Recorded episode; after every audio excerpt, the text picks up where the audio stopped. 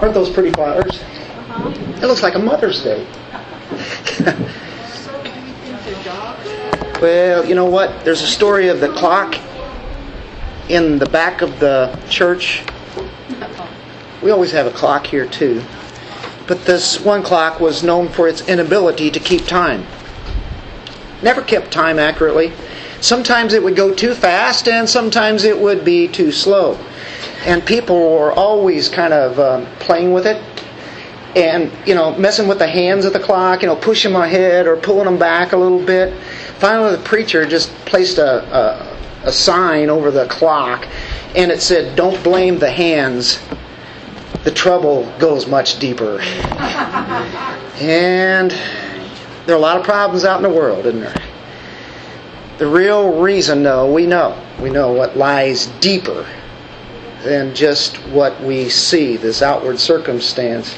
It can be summed up in one word, that three-letter word, S I N, sin. What is sin? Of course, Westminster Catechism says it's any lack of conformity to the transgression of the law of God. Anything that doesn't conform to the law of God. Um, It's something that is contrary to holiness. It contradicts holiness and the justice of God. That's sin. Or it's missing the standard of righteousness. Or some say missing the mark, right? The standard. One thing about Christianity that stands out head and shoulders above any religion, and there are a lot of things, aren't there? But one of them, and one major one, is that sins can be forgiven, whereas other religions don't offer that. Or they don't even talk about sin. There's no such thing as sin, some of the Eastern religions, but the very lifeblood of the Christian message is forgiveness. Forgiveness of sins. And of course, this is the message that Jesus gave. As we study the Gospels, it's the message that the apostles gave. It is the message of the Bible. You'll see it in the Old Testament. You'll see it in the New Testament. And this is what is set forth in this section that we're dealing with today. Forgiveness of sins. Your sins are forgiven. That's our title today. It's pretty ringing when you think about it. Just, just think for a moment on that. You know, we take it for granted. And we know that, and, and you know, we, we ponder on it a little bit, but ponder on it deeply. Think about it. Your sins are forgiven. That's what we hear in this passage today. We should be amazed every day, every moment, the fact that our sins are forgiven. Are forgiven right now, in this life, and forgiven all the way through eternity. From here on out, our sins have been forgiven. They will never be held against us as far as getting into the presence of God. So we have a blessed benefit in the present time and on into the future. Uh, unless you understand sin, you won't know the consequences of sin. But when you understand it, you see the consequences, and you'll see that people will be held in their sins forever.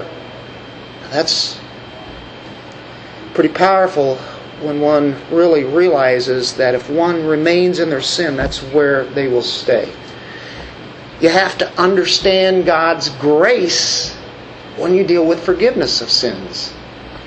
And uh, not our goodness, but His grace. And He uses grace as a means to forgive sinners.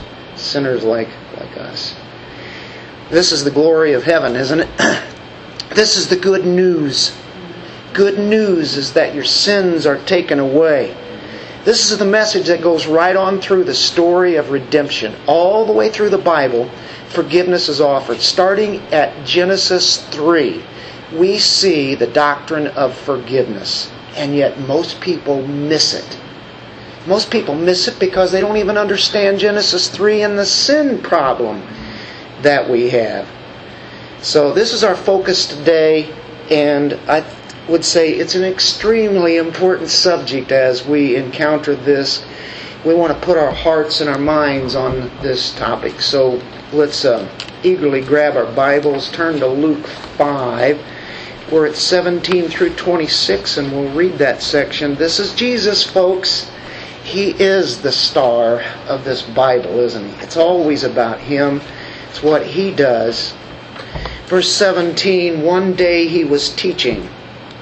And there were Pharisees and teachers of the law sitting there who had come from every village of Galilee and Judea and from Jerusalem. And the power of the Lord was present for Him to perform healing. Some men were carrying on a bed a man who was paralyzed. They were trying to bring him in and to set him down in front of Him. But not finding any way to bring him in because of the crowd, they went up on the roof, let him down through the tiles with his stretcher into the middle of the crowd in front of Jesus. Seeing their faith, He said, "Friend, your sins are forgiven you." The scribes and the Pharisees began to reason, saying, "What's this man? He speaks blasphemies. Who can forgive sins but God alone?" But Jesus, aware of their reasonings, answered and said to them, "Why are you reasoning in your hearts? Which is easier to say, 'Your sins have been forgiven you,' or to say, 'Get up and walk'? But so that you may know that the Son of Man has authority on earth to forgive sins," He said to the paralytic, "I say to you, get up, pick up your stretcher, and go home." Immediately he got up before them, picked up what had been lying on, and went home glorifying God. And they were all struck with astonishment, began glorifying God. And they were filled with fear, saying, "We have seen remarkable things today." Dear Heavenly Father, remarkable, amazed, astonished was that crowd, and so are we. Every time we look at another gospel lesson, we are amazed at you. We stand in awe, Lord. We are also fearful, because we know you're a holy God. Only God can do that. Only God can forgive sins. God is the one who has the power to bring life into mankind, to take away those sins. Thank you, Lord, for your justice, your holiness. Also, thank you for your mercy and grace and your love, which forgives our sins. In Jesus' name, amen. Amen. Get right into uh, verse seventeen here. What a topic. We're in Luke, and as you know, um, Matthew, Mark, and Luke are have a lot of similarities. They're parallel Gospels. For the most part, what one has, the other one will have. Not always, but usually that's the case. And uh, if you harmonize here Matthew nine and Mark two with our Luke passage, you get a full-orbed story. It's good to get the witnesses being able to elaborate as you put them together, and you get more of the fulfilled story. What one sees fit as he's inspired by the Spirit, the other one sees another angle and, the, and another angle, and that shows you they never colluded together to make sure that we get every word exactly the same. Um, they never contradict, but at the same time they help add to the story. So that's what's good about these Gospels. And it just proves again that the authority of the Word is the authority. Uh, just for fun, we just read the Luke passage. Now, if you go to Matthew nine, it's, it's a shorter story there in Matthew nine.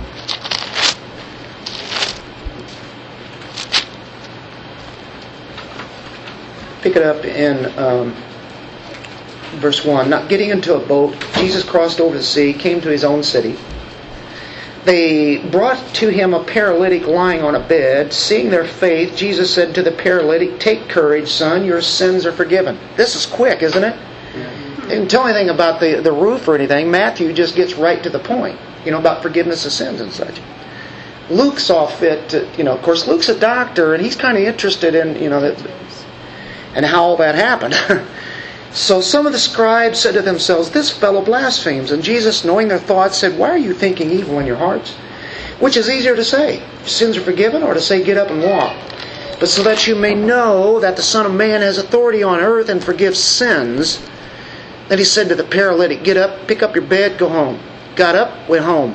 When the crowd saw this, they were awestruck, glorified God who had given such authority to men. So you see a little bit of a, a difference there, something added to, some things that are subtracted, not subtracting from the Word. Everything is there that Matthew is supposed to have. Then we, we look at uh, Luke, um, uh, Mark, Mark chapter two.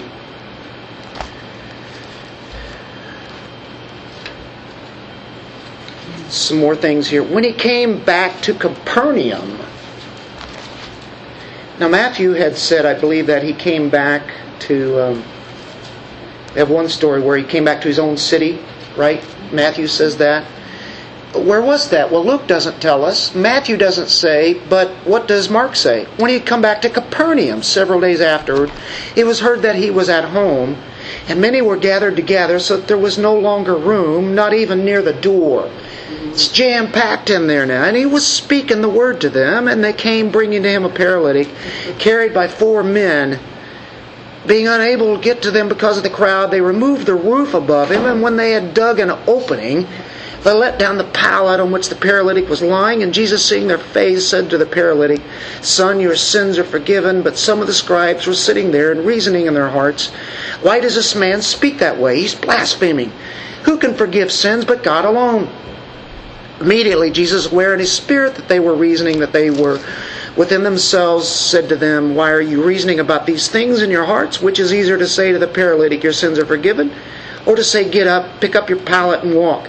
So that you may know that the Son of Man has authority on earth to forgive sins," he said to the paralytic, "I say to you, get up, pick up your pallet, go home." And he got up, immediately picked up the pallet, went out in the sight of everyone, so that they were all amazed and were glorifying God, saying, "We have never seen anything like this." Okay, a few things that you probably picked up that you didn't see in the other ones, right? And so this is being a setup. We piece this all together. Helpful facts. We are. We know that we're at Capernaum here now, as we look at uh, the last reading, as Mark showed that.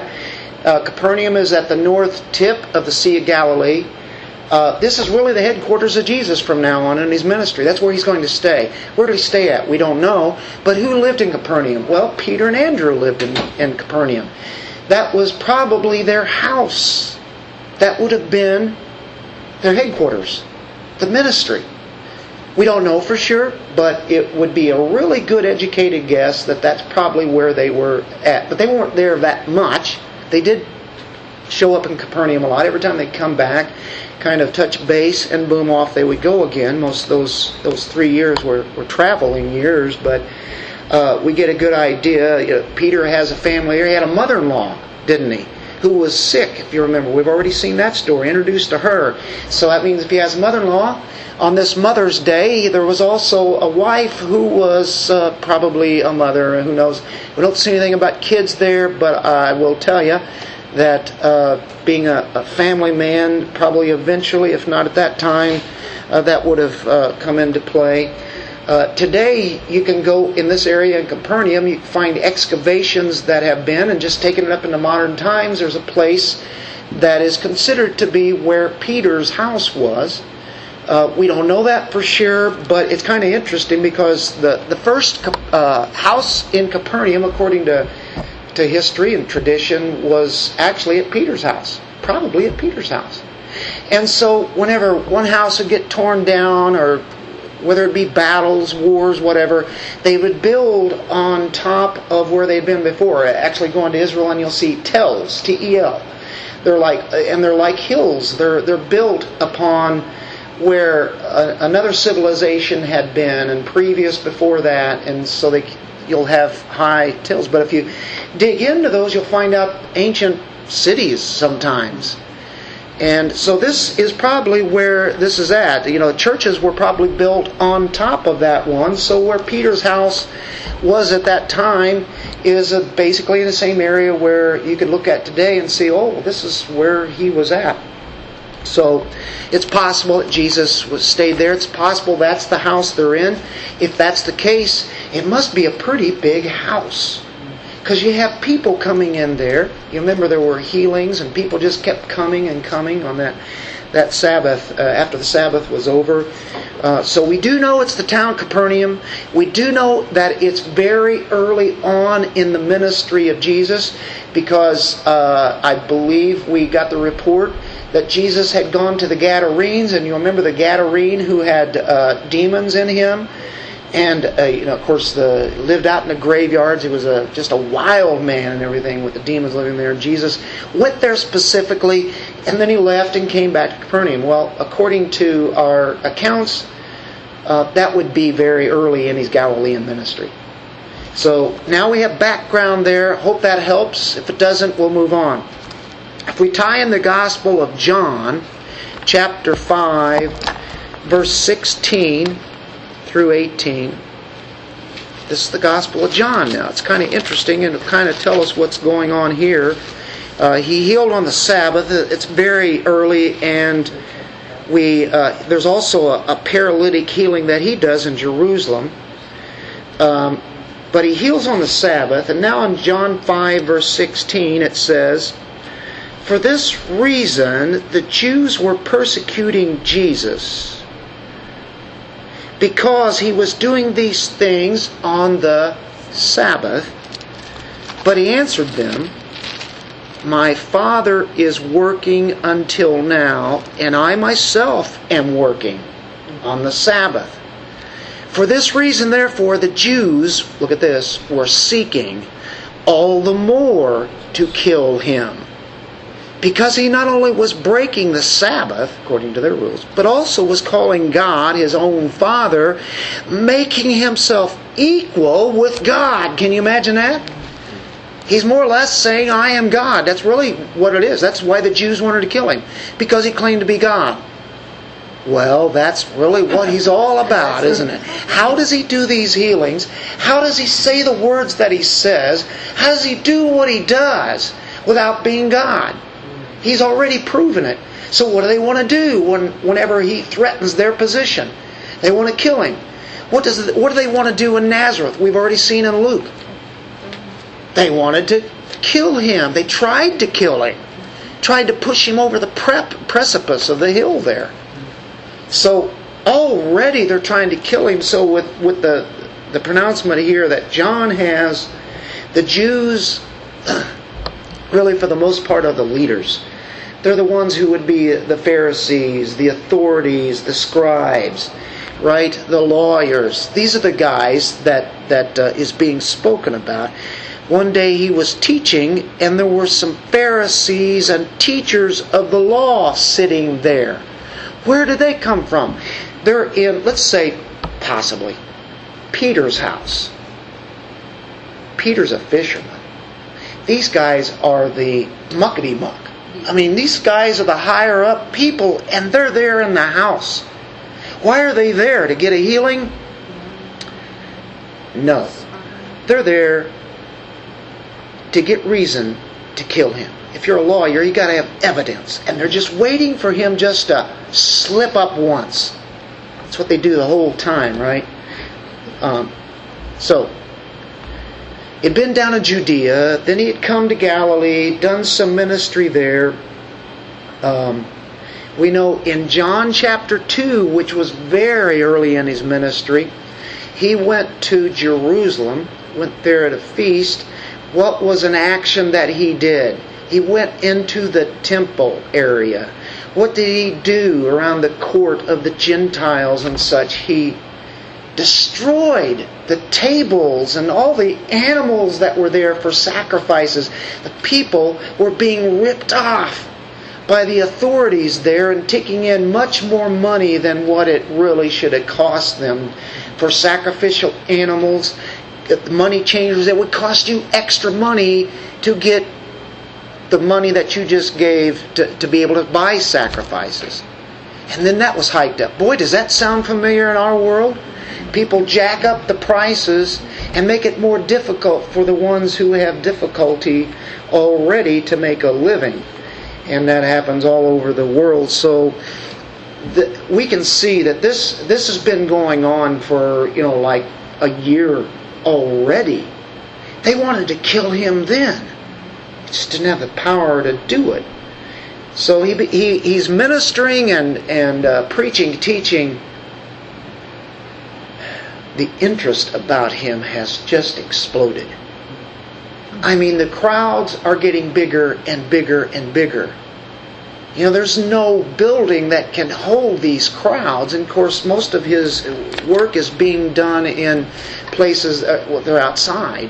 Happens to be inside here. You only get a few people here.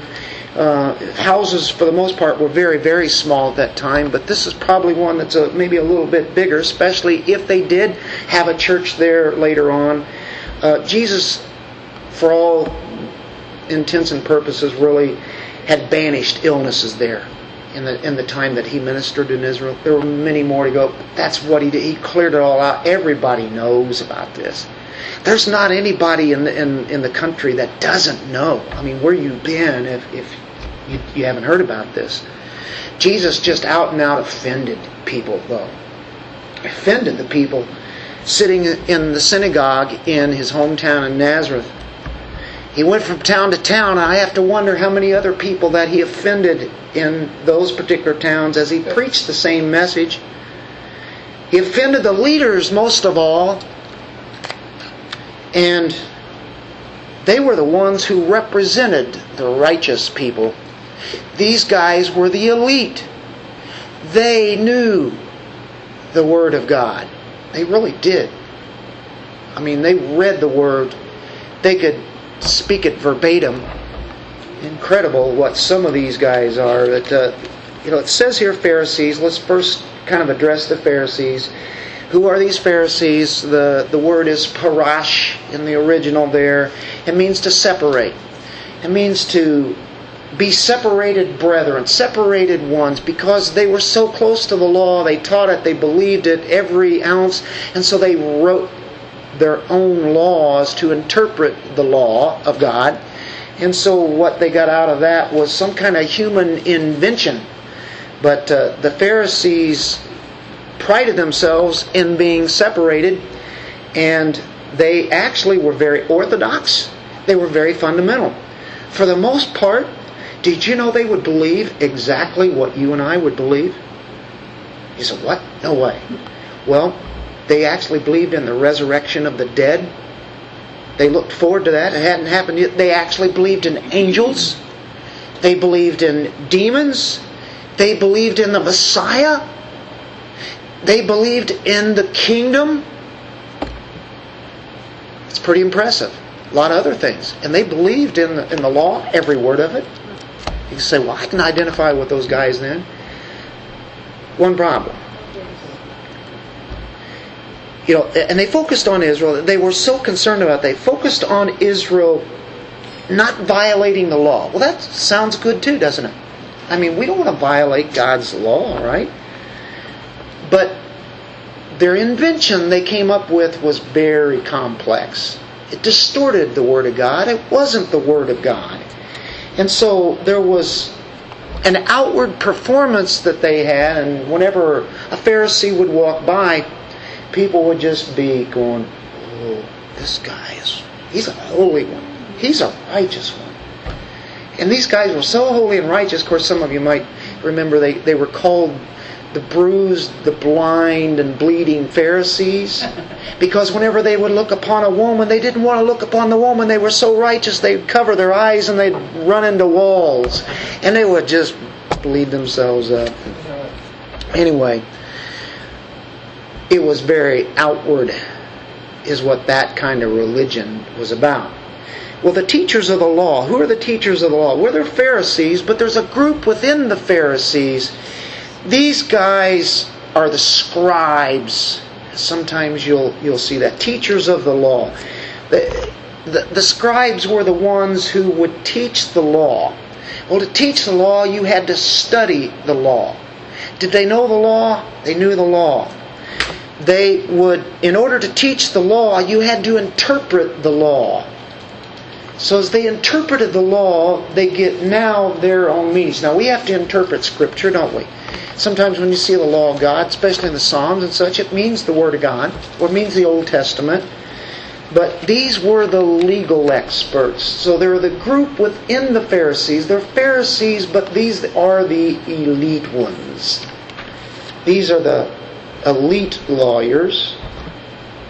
They had a particular responsibility. They were considered to be religious lawyers. They interpreted the law. When I went to them, they knew what it meant. They'd tell you they were the theologians. These guys were the elite in the nation. Matter of fact, they would be considered doctors of the law. They would be the P H Ds among the lawyers. These guys knew their stuff, didn't they? These guys are sitting in this house. Can you imagine the grand seminaries sending their presidents into our little church to try to get us on something? What are, what are these guys doing here? They're going to get us. Be careful, that could be true. It's kind of the point of it. it, it and, and it did happen, didn't it?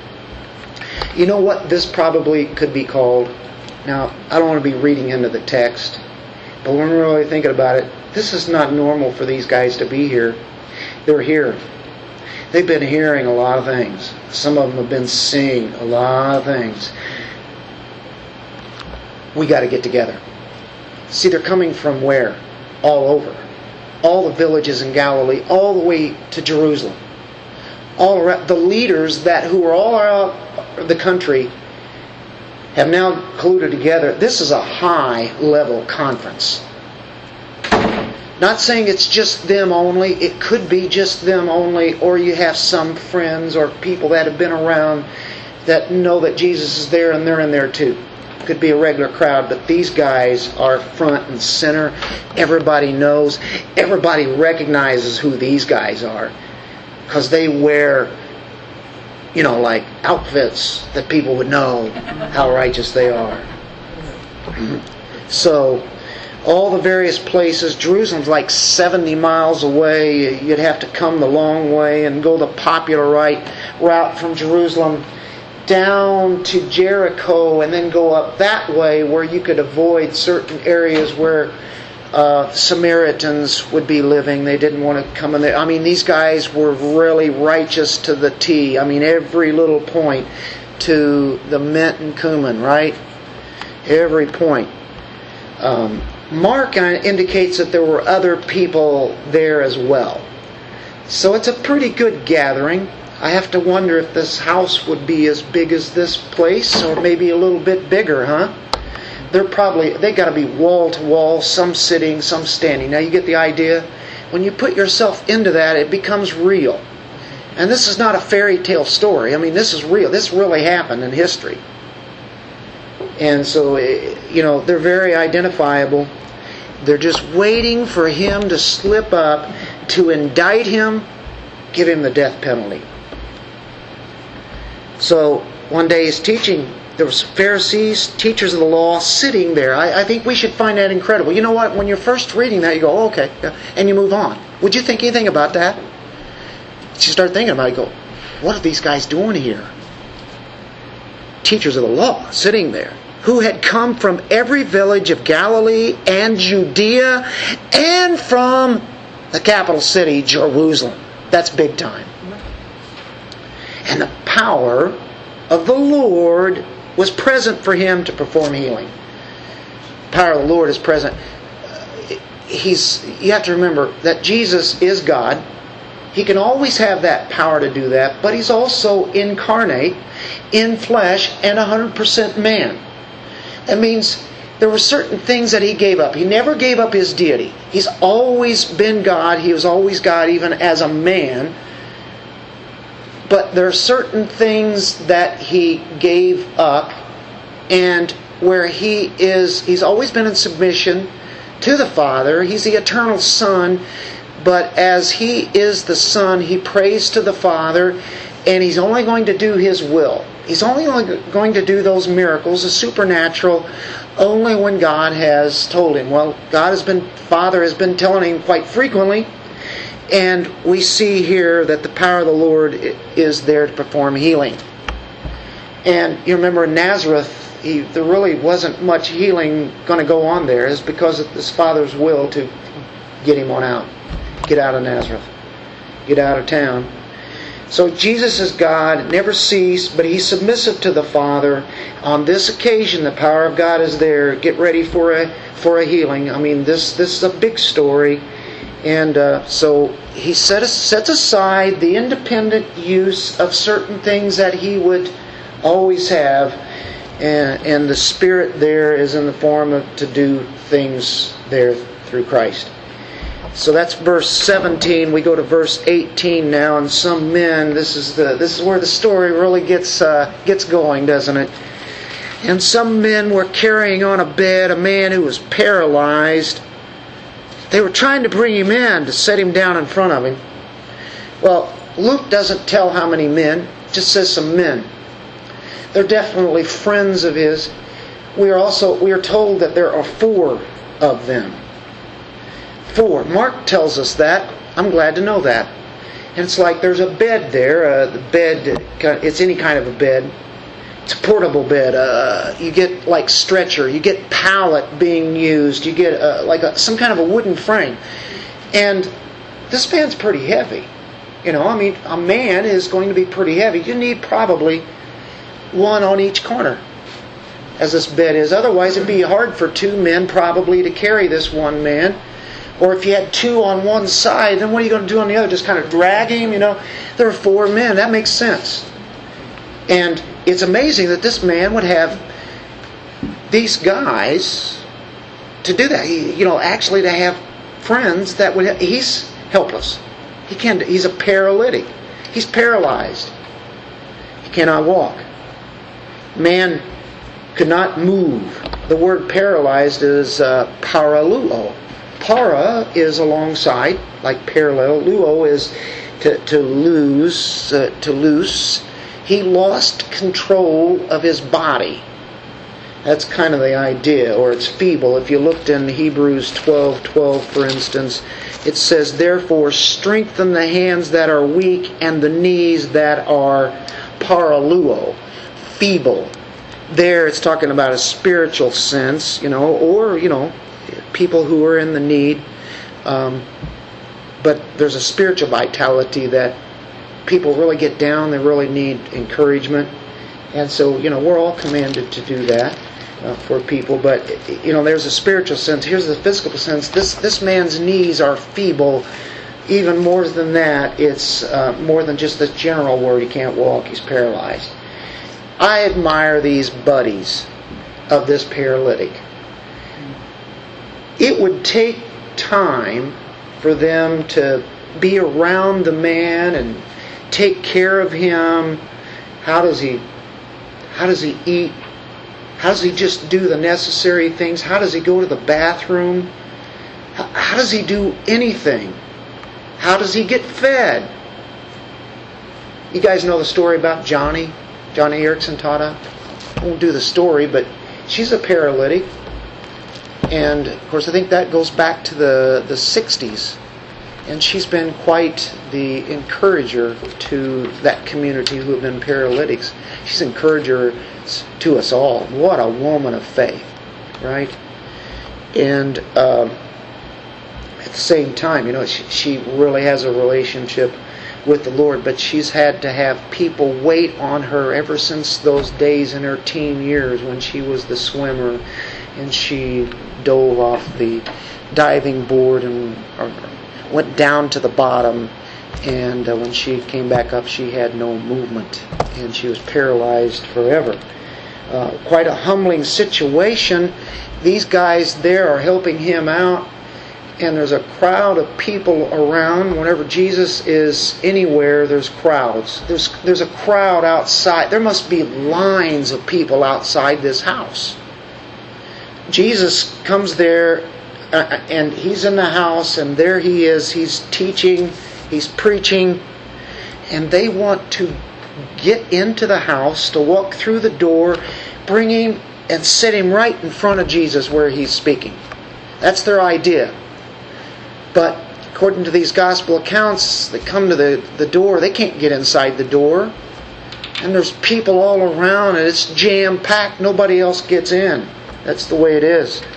And so, and if there was a bouncer there, they just bounced those guys right back on out, said, who are you? You know, you can't go in there. And, and we've got high-ranking officials in there. You know, what are you doing here? It doesn't say that. You can imagine. You know how people are. Anyway, um,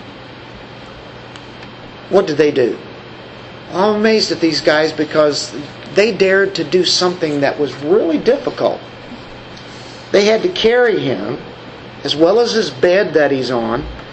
They find that the doorway is blocked. They didn't know that. So usually at a house there are stairs that go along outside and go up on the roof. And whenever it's hot at night, like in the nineties, that's where they'd sleep at night, on the roof.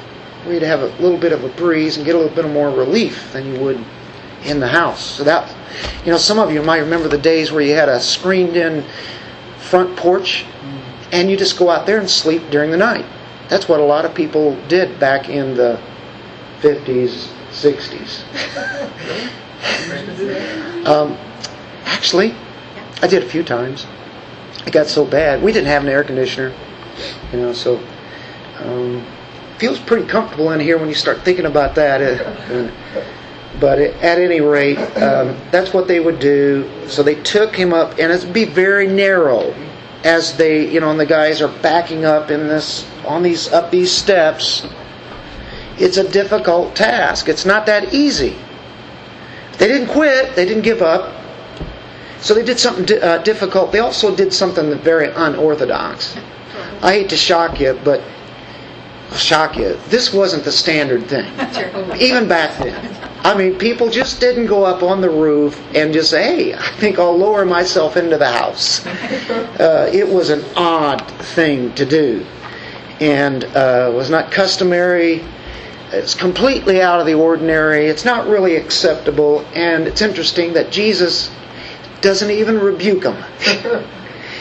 And, you know, he, you know, they interrupted his teaching. He didn't even get after them, start calling on them, you know, and rebuking them because they did a little bit of damage to the roof. It seems he approved of their unorthodox way that they did. I think it's very creative is what they did. Okay, God, what are we going to do now? We can't get in the door. Let's go up the roof, figure out something. What gets me is they must have figured out where Jesus probably is at in the house and saying, okay, ten feet over this way, fifteen feet. Jesus is probably about cubits. Right underneath here. What's that? Cubits. Cubits. There you go. Cubits, yeah. Right. Yeah. Much as a cubit from here. To... So, they dared to do the costly. I mean, people got to be making fun of the man, or them, or it's going, boy, those guys, you know, are they hanging out with this guy? Um, somebody's going to have to pay for the roof repairs. Yeah. You know, you know, these four men are the ones who, who did it, and you know, you don't think about that, but I doubt that the homeowner's policy there was really covered for this kind of situation. State Farm says, uh-uh, uh-uh, no, we're not taking that one. That's not in the policy. There you go. But the people in the house, you know, we we did this, I don't know how many years it's been now. I think it might have been just one building ago, but I'm not sure. Didn't we do, oh, we did the book of Mark, you'll remember that. We did this story here, so sometimes we have repeats. But isn't it kind of neat when you go back through it again and you start getting some different insights from the way that the other writer has it too, you know? Well, we think of these people and we we think about ourselves here. If we're sitting in that house, imagine the surprise of the people in the house. You know, we heard this story over and over, but you, you have to remember that they're sitting, they're standing around every wall. Jesus is preaching. What's he preaching? Sin and repentance. Repent, for the kingdom of heaven is at hand. He's preaching about the kingdom. He's preaching the full counsel of God. That's what Jesus did. Well, fancy that. Yeah, that's what he did. That's really what he did when he came here to earth. He preached the gospel, didn't he? Gave people hope, didn't he? Well, these people are hearing this. They start hearing a little noise. And I don't guess there's fans running around in, in that room either. So Jesus' voice has been speaking. Everybody's listening and you hear this noise.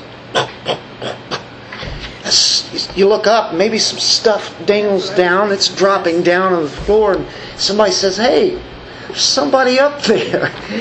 And the next thing you know, you see this guy on his pallet, on his bed there, and he's being put down softly down to the towards the floor. You can imagine. Did Jesus just keep on preaching, or did he just kind of look up? I know what this is about. Thank you, Father. It's time for you to be glorified again. This is quite the thing. Uh, and that he, you know, this hole is in the ceiling. It's widening. The pallet is being lowered down to the floor. And if you're just sitting here watching all of this, and everybody's eye has got to be looking up, right? I mean, if something happened, you look for somebody on the roof right now, they're like, boom, boom, boom. Wouldn't everybody go like that? And I'm sure they're saying, what are you, what are you guys doing? What are these guys doing? What, some kind of terrorist activity? What's happening here? And the guy who owns the place has got to be saying, what are these guys doing? They're taking my roof apart. What if it's Peter? Can you imagine what Peter would be thinking? Doesn't say it here because the story is not about Peter. It doesn't even say anything about Peter right here unless, you know, it's like we say, it could be his house and maybe it's not. But if it is, that's kind of ima- kind of imaginative right there, isn't it? If he's seeing this happen, and whoever the owner is, he's going, hmm, I wonder who's going to pay for this. Have you ever had any damage to your roof? Well, it costs a lot of money to get that roof happy. Yeah, I saw a, a hand go up out there. Yep, yep, yep, we've had. I have too. And it's it's kind of a bad thing when you see, whenever it's raining real hard and you go drip, drip. Actually, we as a unit had that happen back one building ago. You know what? It hasn't improved over there. From what I understand, I think Audrey said it's a little bit worse. Yeah. And I don't think there's any men on pallets being lifted down through there. Maybe that's what was going on.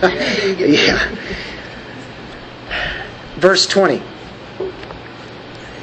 We'll read nineteen, but in finding any way to bring him in because of the crowd, they went up on the roof, let him down through the tiles with his stretcher into the middle of the crowd in front of Jesus. Perfect aim. That's why it's pretty incredible. You know, he could have, they could have just anchored him down somewhere a couple of feet from the wall or whatever. Wherever Jesus is at, they know that, okay, this is pretty close. And he goes right in front of Jesus. I mean, perfect, right? That's that's the way that the plan has to go. So, verse twenty says, seeing their faith. Now, whose faith? He says their. So it's not just the man on the stretcher, but it's these men, these friends of his and him. Not only four of them, but you know, it's, it's all of them there. All of them had faith. You, you know, you, and by the way, you don't get saved by proxy. Everyone has to have faith in Christ, right? It's his faith too. They all had faith here. It's more than just an ordinary faith, because I think it's a very strong, persistent kind of faith to go up on that roof and do what they did. They had no clue that this is going to be written in a book, and two thousand years later that people would be reading all about this and having a little smile. Because, you know, and isn't there a little bit of humor in all this? You know, in, in that, but there's something more than humor. And of course, you know, we take this reverently, but at the same time, uh, you know, it's just how these guys operated. And, and uh, I would say they were very persistent. They knew that Jesus could heal this man. And there's nothing going to stop him. And this man says, fine with me. We come to a high water mark in the ministry of Jesus here now. Verse twenty, seeing their faith, he said, Jesus said, friend, your sins are forgiven you. This man hasn't said anything. He didn't say, sorry about the roof. Don't see it here. But we see Jesus saying, your sins are forgiven you. And he calls him friend. I am a friend of God. We're friends. All those who, like Abraham, believed God are considered to be friends of God. Of course, not only friends, we are adopted children of God. But a friend is a really cool thing. We're talking really close friends. But Jesus is friend. He addresses him here. Your sins are forgiven you. We haven't been at this situation yet. Now, that's what Jesus has been preaching all along. Forgiveness of sins. Repentance, forgiveness of sins. But here is where Luke introduces forgiveness. This is what gets Luke's attention. Paralytic. There's faith already. Or sometimes they don't have faith. He still heals them. There's different ways that God does there. But this sins are forgiven. Luke jumps on this. And this is the focus of this whole passage. You see all the humor, you know, and, and the, the tile and the roof and Pharisees and the lawyers are there, which is incredible that they're there. Why are you here? Well, yeah, the healing is great, but that's only going to last for whatever the rest of your life is about. But the sins that are forgiven, this is where the gospel message goes to. You're a sinner. You have offended a holy God. You are not righteous. You are guilty. And what does a just judge do to the guilty? They have punishment. And according to the Bible, the punishment is eternal hell. Separated from God forever, right? That's the idea. But Jesus is pronouncing forgiveness. Nothing new. Been all throughout the Old Testament. Mercy is found all through the Old Testament. Grace is found all through the Old Testament. Love is found all through the Old Testament, isn't it? Everywhere you look. But some people miss it and really focus just on the New Testament alone. But isn't it nice to have the whole Bible? And so Jesus is doing what the Messiah does. He preaches bad news. He preaches the law. And then he preaches grace, forgiveness of sins. That was his message. You know what? That's our message today. Every day. Isn't it? That's what we're about. The message has never changed. It has never changed. Good news. Friend, your sins are forgiven you. Very blunt, straightforward, very open. We haven't heard that one before if we've just picked up Luke. Luke's readers are saying, wow, did, did I just read what I thought I read? Your sins are forgiven. It's like that. The guy drops down, your sins are forgiven, and immediately people are thinking, okay, wait a minute. You don't have the right to go around saying, your sins are forgiven, my son. You guys ever heard that anywhere in religion? You are forgiven, my daughter, my son. That's what priests do in the Roman Catholic Church. The priests are the one who absolves sins. Folks, that is absolutely abhorrent. That is a situation that is blasphemy. As these Pharisees say. Right? Your sins are forgiven. How can you say that? That's blasphemy. Absolutely. None of us have the right. Now, we do, whenever somebody offends us, we say, I forgive you. They ask for forgiveness. I forgive you. But that's not forgiving sin and, and the nature of it. We, your offense, it's okay. And that is like a like Christ when we do that. We're we're much like Christ when we have forgiven somebody who has offended us, because that's what Christ did. But we cannot. Nobody can forgive sins. It's only God. That's only natural. I mean, everybody knew that. Their theology is right on, and of course every Jew would be that way. This is really critical right here. This is a very critical point. He's either God or he's a blasphemer. Do you see what he's reduced to? He's one of the two. There is no in between about this man. They don't want to believe he's God. They don't want to believe that he can forgive sin. That's why you have this great big meeting of these lawyers come together, because they're waiting for something like this to happen. Of course, they've already heard about the Sabbath healings in the synagogues. They want to kill him. So there they are, and now they've come from every village, Judea, Jerusalem. You've got the bigwigs there, and they're saying, you. And the thing is, this is a quiet moment, and they're like, hey, this guy's blaspheming. He cannot forgive. Men can't forgive sins. See what he's done? See, he's not, nobody hears them. They're talking amongst themselves. As a matter of fact, all they'd have to do is go like this.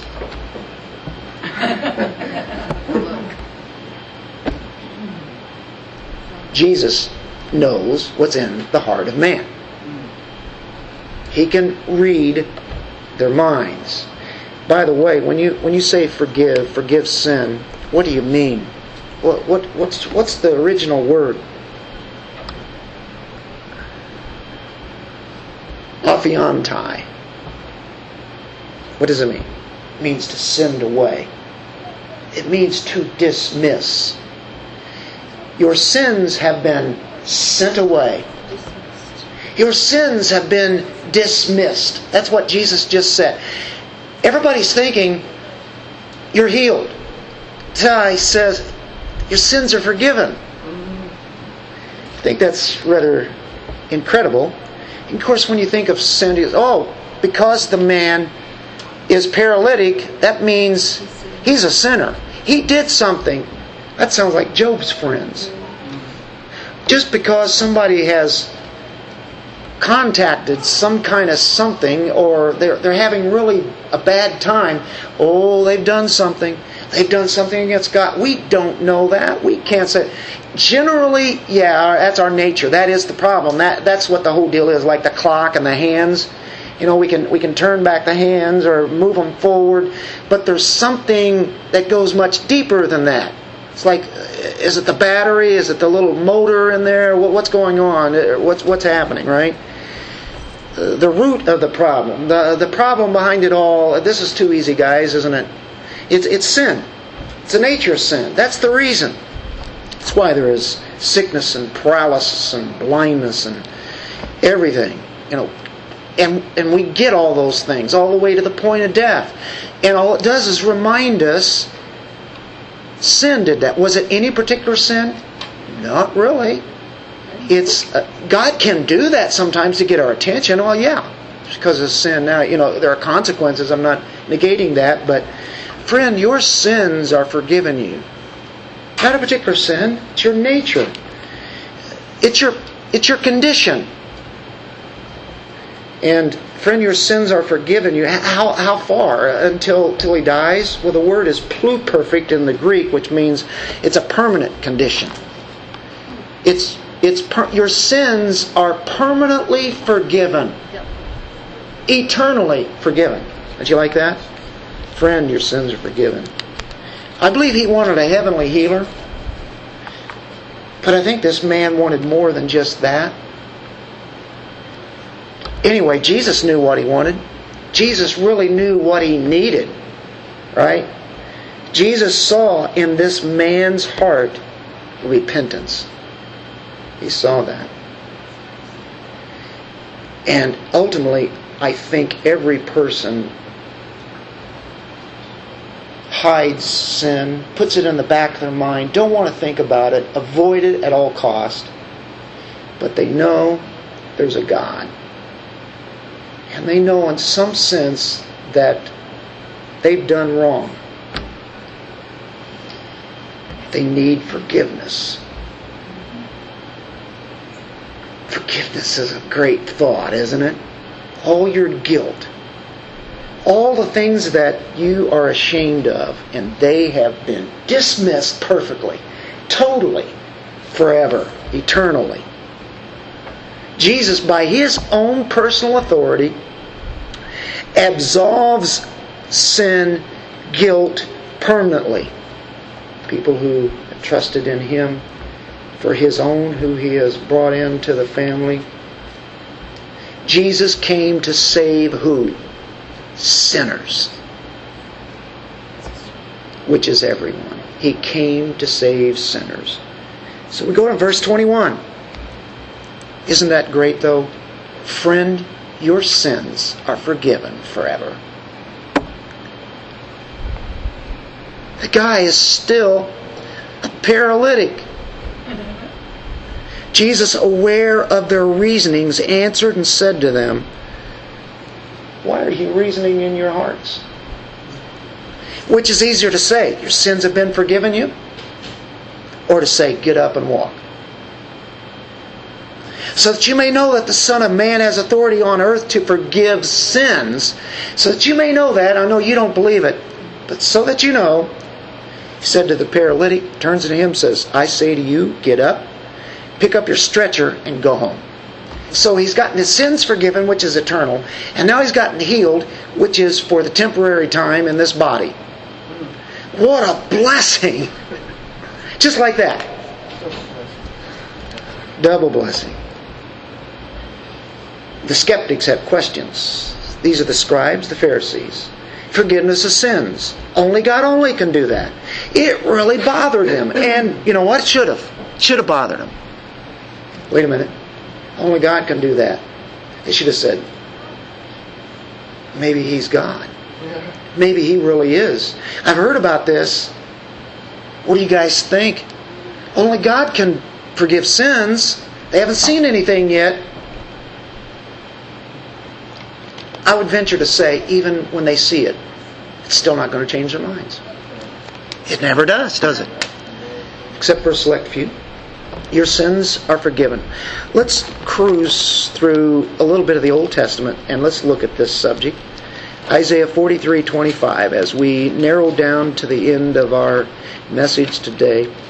forty-three twenty-five. I, even I, and the one who wipes out your transgression. Imagine a board. It's got marks all over it. You come and take the eraser. It's gone. For my own sake. And I will not remember your sins. I'll never hold it against us. I'll never bring it up.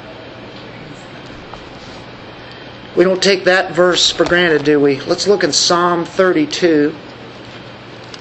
This is a repentant psalm. It's about being blessed of forgiveness. And we'll take the first two verses. How blessed is he whose transgression is forgiven, whose son, whose sin is covered. How blessed is the man to whom the Lord does not impute iniquity, and whose spirit there is no deceit. And then David goes and confesses his sin. But even that sin of adultery, murder, everything that goes with that, not confessing it to God for a year later, here we say how blessed it is to know that God does not impute. He does not count it against me. Banking term there, I guess you could say. Does not impute that iniquity. Acts thirteen thirty-eight we see, or uh, uh, by the way, go to Psalm one oh three verse twelve first. one oh three verse twelve. As far as the east is from the west, so far has He removed our transgressions from us. East, west, never shall the two meet. You have an easterly direction, you have a westerly direction. Hope I have my directions right. Wow, that's how far He's saying it's gone. Scriptures are right. Only God can forgive sins. They knew that. He just showed up. He forgave sins. A mere man can't do this. Nobody can. And of course He backs it up.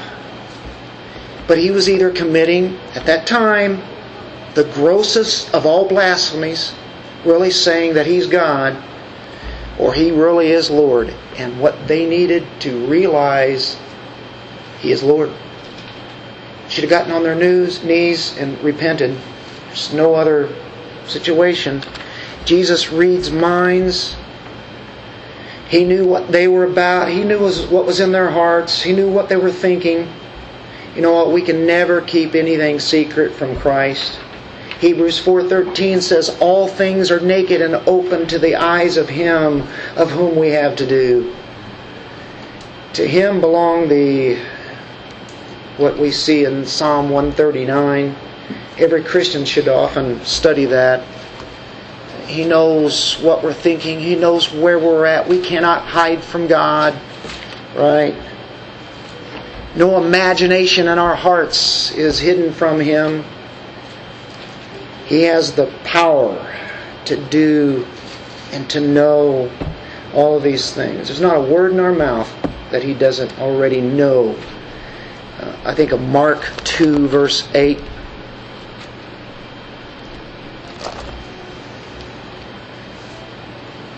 Immediately Jesus, aware in His spirit that they were reasoning that way within themselves, said to them, why are you reasoning about these things in your hearts? Jesus often says that. He knows what they're saying. He knows what, or what they're thinking. Doesn't have to hear it. John two twenty-five. I have several scriptures. I'm just going to do a couple here. John two twenty-five. It's a classic one. Because He did not need anyone to testify concerning man, for He Himself knew what was in man. They were saying, they were believing what He did. I mean, they were believing the miracles because they were seeing it. But He knew what was in their hearts. Were they real, true believers? No. Even though they had seen and heard things of Him. He wasn't entrusting Himself to them, it says in verse twenty-four. So which is easier? Easier to say your sins are forgiven or be healed? Well, it'd be real easy to say your sins are forgiven because you can't see what happens on the inside, right? So He could do that and get away with it. Or He could say your sins are forgiven. But also, you're going to be healed. You're healed. Which is which is easier? Well, actually, neither one of them is easy because it's impossible to forgive sins. It's impossible to heal somebody supernaturally in this sense. It had never happened. I mean, a lot of these people said, this is a like this is something I've never seen before. Although many miracles have been happening. But they are possible with God, and both of them are. It's possible for a man to claim that he can forgive sins, but nothing happens. But Jesus forgives sins, then He heals this man, this physical ailment. He did something visibly so they could see what happened spiritually on the inside. And look at the sensational cure now.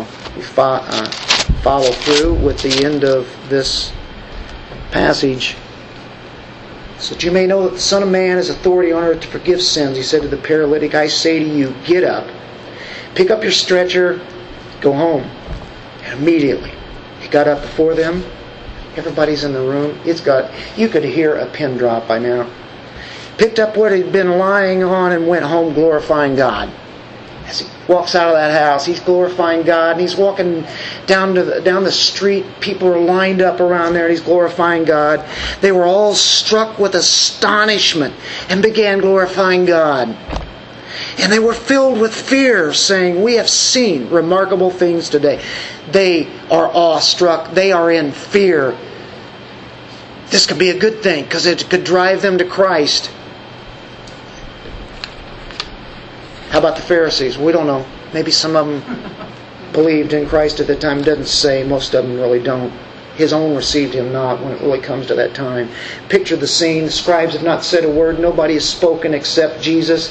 And now he tells the man on the pallet to stand up and then get his pallet, start walking. Man moves. He rises from his cot. He has sturdy legs. He's not wobbling or anything or taking a few moments, you know. Gets right up, takes off. Makes his way through that crowded room. Excuse me, excuse me, excuse me. They're going, what? The crowd opens up. Astonishment. Outside is four friends meeting. They weren't in there. Wonder what's going on in there. And they, this man comes out of the door.